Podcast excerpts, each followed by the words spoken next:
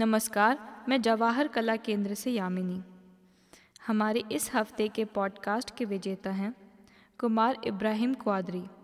कुमार इब्राहिम क्वादरी अलीगढ़ मुस्लिम university से सामाजिक कार्य में पीएचडी कर रहे हैं और यह काव्य पाठ एवं कहानीकार का कार्य भी करते हैं।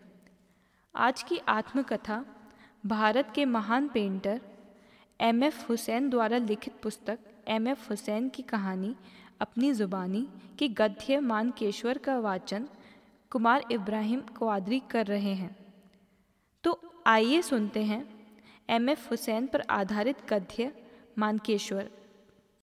मकबूल का जिगरी दोस्त मानकेश्वर इंदौर स्कूल में साथ पढ़े। उसे भी पेंटिंग का शौक, मगर गीता और पुराण जबान पर। अक्सर दोनों साथ रामलीला का नाटक देखने जाया करते। मकबूल के नाना सिद्धपुर, गुजरात में मस्जिद के पेश इमाम। इसी वजह से मकबूल को छः साल की उम्र ही से कुरान की आयतें, जबानी याद। अनेक दीन व धर्म की बातें सुनी और पढ़ी। मानकेश्वर की दोस्ती और पचास बरस की उम्र तक का साथ मकबूल पर रामायण और महाभारत के चरित्रों का गहरा असर पड़ा, जिसे बरसों बाद एम एफ़ हुसैन ने उन्हें आजकल की आर्ट की जबान में रंग रेखा और रूप देकर कैनवस पर उतारा। मानकेश्वर भी इंदौर छोड़कर बंबई रहने लगा और कुछ अरसा मकबूल के साथ काम करता रहा। आहिस्ता आहिस्ता वह दुनियादारी को छोड़ आध्यात्मिक साधना में खो गया।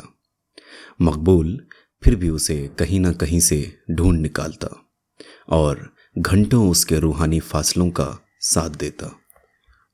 खुद मकबूल का अंदरूनी लगाव भी इसी तरफ़ खींचता रहा, जिसकी बुनियाद बचपन में नाना ने रख दी थी। मगर मकबूल बम्बई प्ले हाउस के चमकते दमकते स्टेज और सिनेमा पर 18 साल तक बैकड्रॉप बनाता रहा और मानकेश्वर धीरे धीरे सब कुछ त्याग कर साधु की सादगी लेकर हिमालय की ओर चला गया।